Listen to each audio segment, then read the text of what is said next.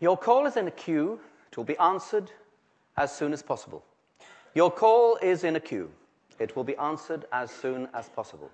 Your call is in. When you hear those words endlessly repeated, what is your reaction? Well, if you're anything like me, you want to take the handset and hurl it at the wall, ripping out the telephone cord at the same time. Waiting, waiting. It's a very frustrating experience, but it's part of being human. Whether it's waiting at the queue at the, at the post office or in a traffic jam on the M23 or the M25, even worse, the biggest car park in Europe.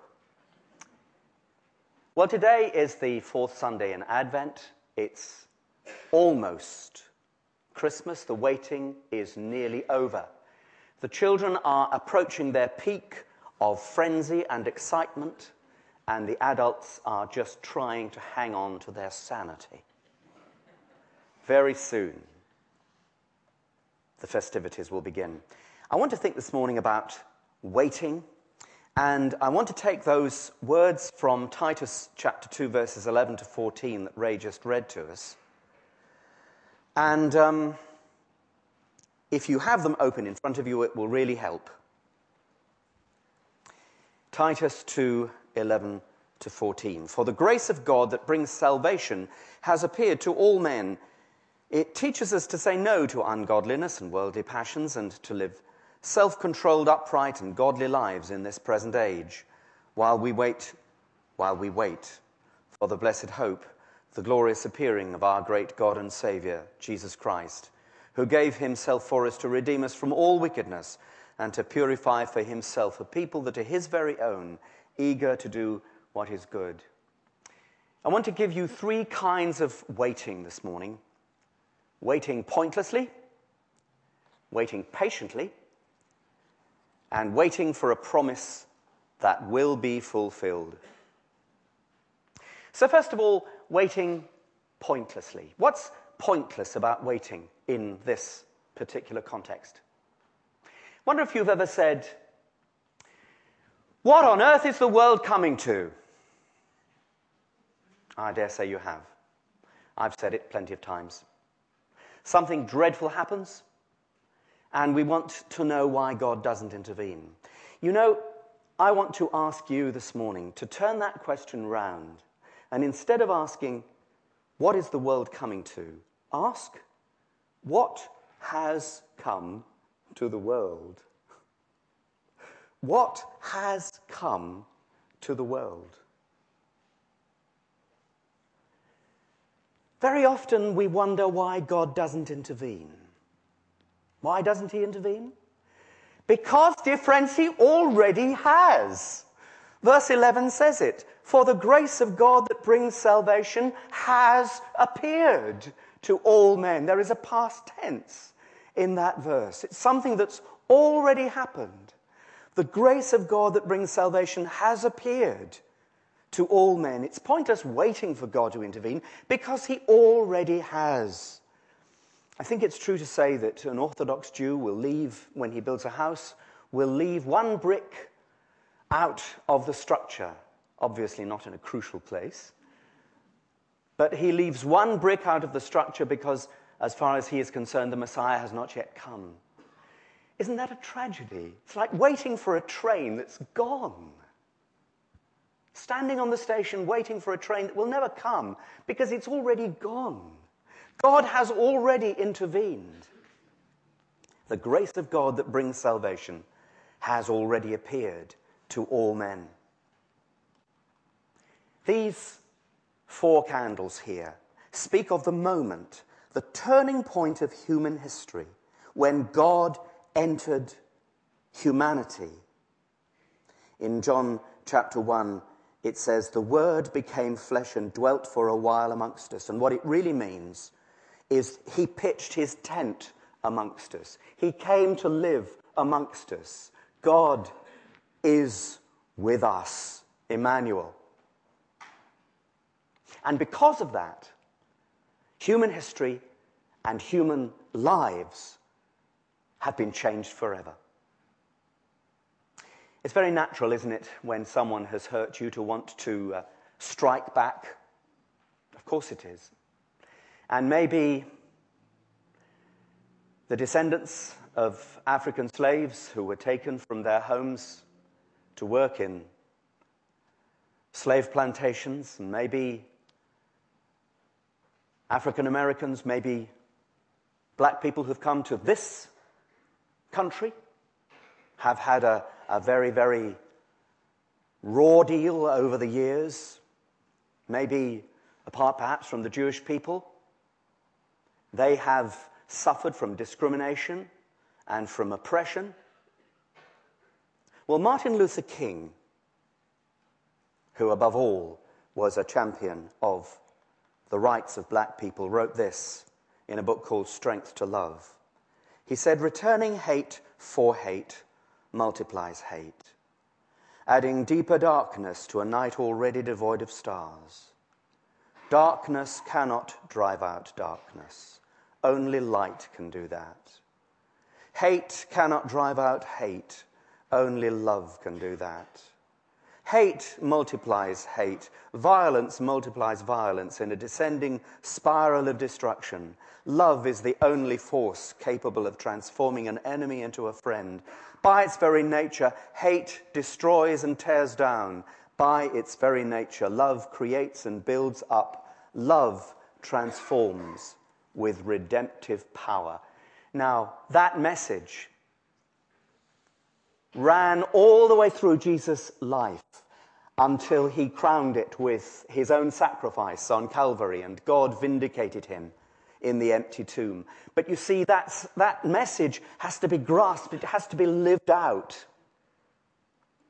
We have to realize that the grace of God, which brings salvation, has appeared in every society where the Christian gospel has been lived out, not just put in a cupboard and forgotten somewhere, but lived out, tremendous changes have taken place. When the Christian faith was, was beginning to have a tremendous influence in the Roman Empire, all kinds of hideous things began to melt away. For instance, gladiatorial combat to the death. That was acceptable before the Christian gospel began to be accepted and took root in, in uh, Roman society. And the opposite is true as well. Communism, National Socialism, they're both atheistic political philosophies. And uh, National Socialism not only denied the existence of God, but the value of human beings themselves Field Marshal von Paulus, when he realized that reinforcements would never arrive at Stalingrad, asked Hitler if he could have permission to surrender. And that permission was denied, and as a result, hundreds of thousands of men were killed and taken prisoner, and hundreds of thousands of those prisoners died. Hitler's reaction? He said this he said, The individual is nothing, the nation is everything. That appalling denial of the value, of the preciousness of human life lies at the root of atheistic philosophy. And it's the very antithesis of what Jesus came to show. For the grace of God that brings salvation has appeared to all men. But we've got to grasp it, we've got to realize it, we've got to live it, haven't we? Okay, so much for waiting pointlessly. What about waiting patiently? Verse 12. It teaches us to say no to ungodliness and worldly passions and to live self controlled, upright, and godly lives in this present age. I was down in Brighton on Friday. And you know, there are a whole number of nightclubs in Brighton. I, I've never frequented any of them, actually, just to reassure you. But I think, I think that there are a whole number of nightclubs in Brighton. And I dare say in Brighton, um, late on a Friday or a Saturday night, there would be a tremendous number of people enjoying themselves, really having an absolutely wonderful time, living the very antithesis of of that. What does it say? It teaches us to say no to ungodliness and worldly passions and to live self controlled, upright, and godly lives in this present age. Now, supposing, supposing we went down to Brighton and, and stood at the uh, nightclub entrance and said, Now, you've got to live self controlled, upright, and godly lives. What do you think, what kind of response would we get? And what would be our reaction? Would we say, well, you make the choice, and if you uh, make the choice of living an ungodly life, you take the consequences. Shall we be like the Pharisee who said, Oh, thank God I'm not like other men. I tithe everything I, I own, and, and, and I'm not like that dirty little tax collector over there. Shall we take that attitude?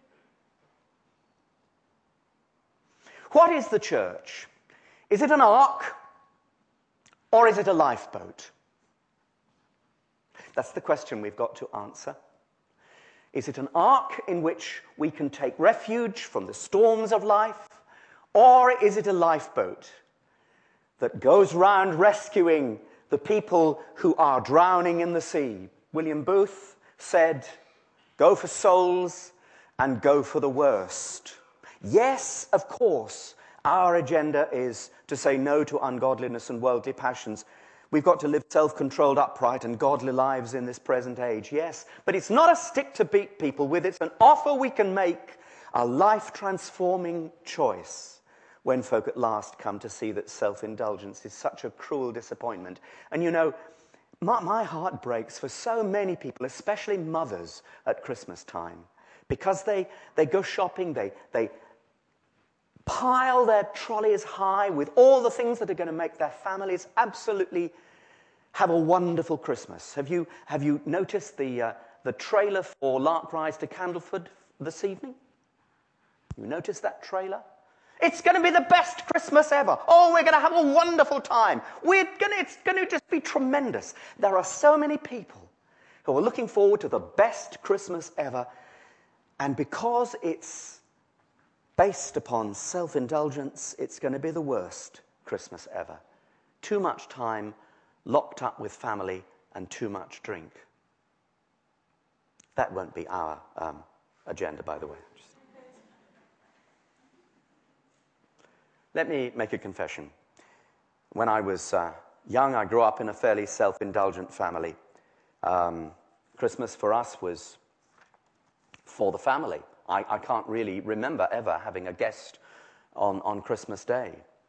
And in total contrast, my wife's family had entertained guests at Christmas from German prisoners of war back in the 1940s to battered wives and their children in the 1960s. And from the very first Christmas Jenny and I were married, we always had open house at Christmas Day. And to be honest, I found it difficult at first because it wasn't the kind of Christmas that I celebrated as a child and as a young person. But I've come to love it now. I've come to love it. And if we had no guests on Christmas Day, it would be a profound disappointment. It teaches us to say no to ungodliness and worldly passions, to live self controlled, upright, and godly lives in this present age, not because that's how righteous people live, but because that's God's way of liberation. That's the way to have the best Christmas ever. And so we wait for a promise. Verse 13 while we wait for the blessed hope, the glorious appearing of our great God and Savior, Jesus Christ, who gave himself for us to redeem, redeem us from all wickedness and to purify for himself a people that are his very own, eager to do what is good. Do you ever wonder when, or dare I say if, he will appear? I suppose we all do sometimes. We wouldn't be human if we didn't. We wouldn't be human if we didn't sometimes get disillusioned when wickedness seems to win and goodness appears to lose. And that's when we have to go back to Psalm 130. I wait for the Lord. My soul waits. And in his word I put my hope. In his word I put my hope. Our hope is not going to be disappointed. It's not resting on what human beings can and can't do. We place our hope in God's word, in the unchanging guarantee that He will keep His promise. And above all, the pain of the world, the daily carnage in Afghanistan, the grinding agony of the conflict in Israel and Palestine, and the tragedy of Zimbabwe, beyond it all, there stands the assurance that God's purpose will be fulfilled. We wait for the blessed hope, the glorious appearing of our great God and Savior, Jesus Christ. I said it last Sunday and I'll say it again God never begins something he doesn't intend to finish. In a few days' time, we shall be celebrating the birth of a baby, but that's only part of the story, isn't it? Because when that baby grew to a man, when he triumphed over sin and death, he made a promise I'm going away, but I will come back to you. Men of Galilee, why you stand there gazing into heaven? This same Jesus, whom you have seen go into heaven, will come in like manner. He won't break his promise. 2 Timothy 4, verse 6 and following. I am already being poured out like a drink offering, and the time has come for my departure. I have fought the good fight. I have finished the race. I have kept the faith.